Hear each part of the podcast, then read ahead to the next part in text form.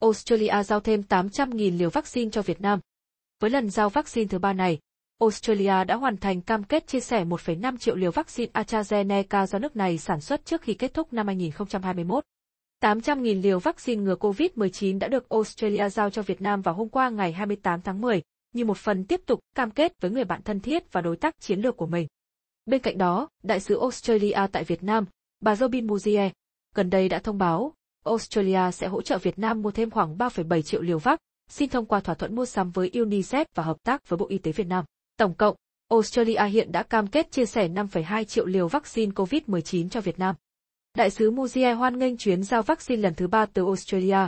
Tôi tự hào vì chúng tôi đã đáp ứng cam kết chia sẻ 1,5 triệu liều vaccine ban đầu cho Việt Nam. Những liều vaccine này, cùng với 3,7 triệu liều mà chúng tôi giúp Việt Nam mua thêm sẽ hỗ trợ những nỗ lực không ngừng của Việt Nam nhằm ngăn chặn đại dịch và thúc đẩy phục hồi nền kinh tế, bà Muzier nói. 1,5 triệu liều vaccine mà Australia đã cung cấp nằm ngoài gói 60 triệu út mà nước này hỗ trợ cho việc triển khai tiêm chủng của Việt Nam. Gói hỗ trợ sẽ giúp Việt Nam mua sắm vaccine, nâng cấp dây chuyền lạnh, đào tạo cho đội ngũ nhân viên y tế và hỗ trợ triển khai tiêm chủng ở các tỉnh vùng sâu vùng xa.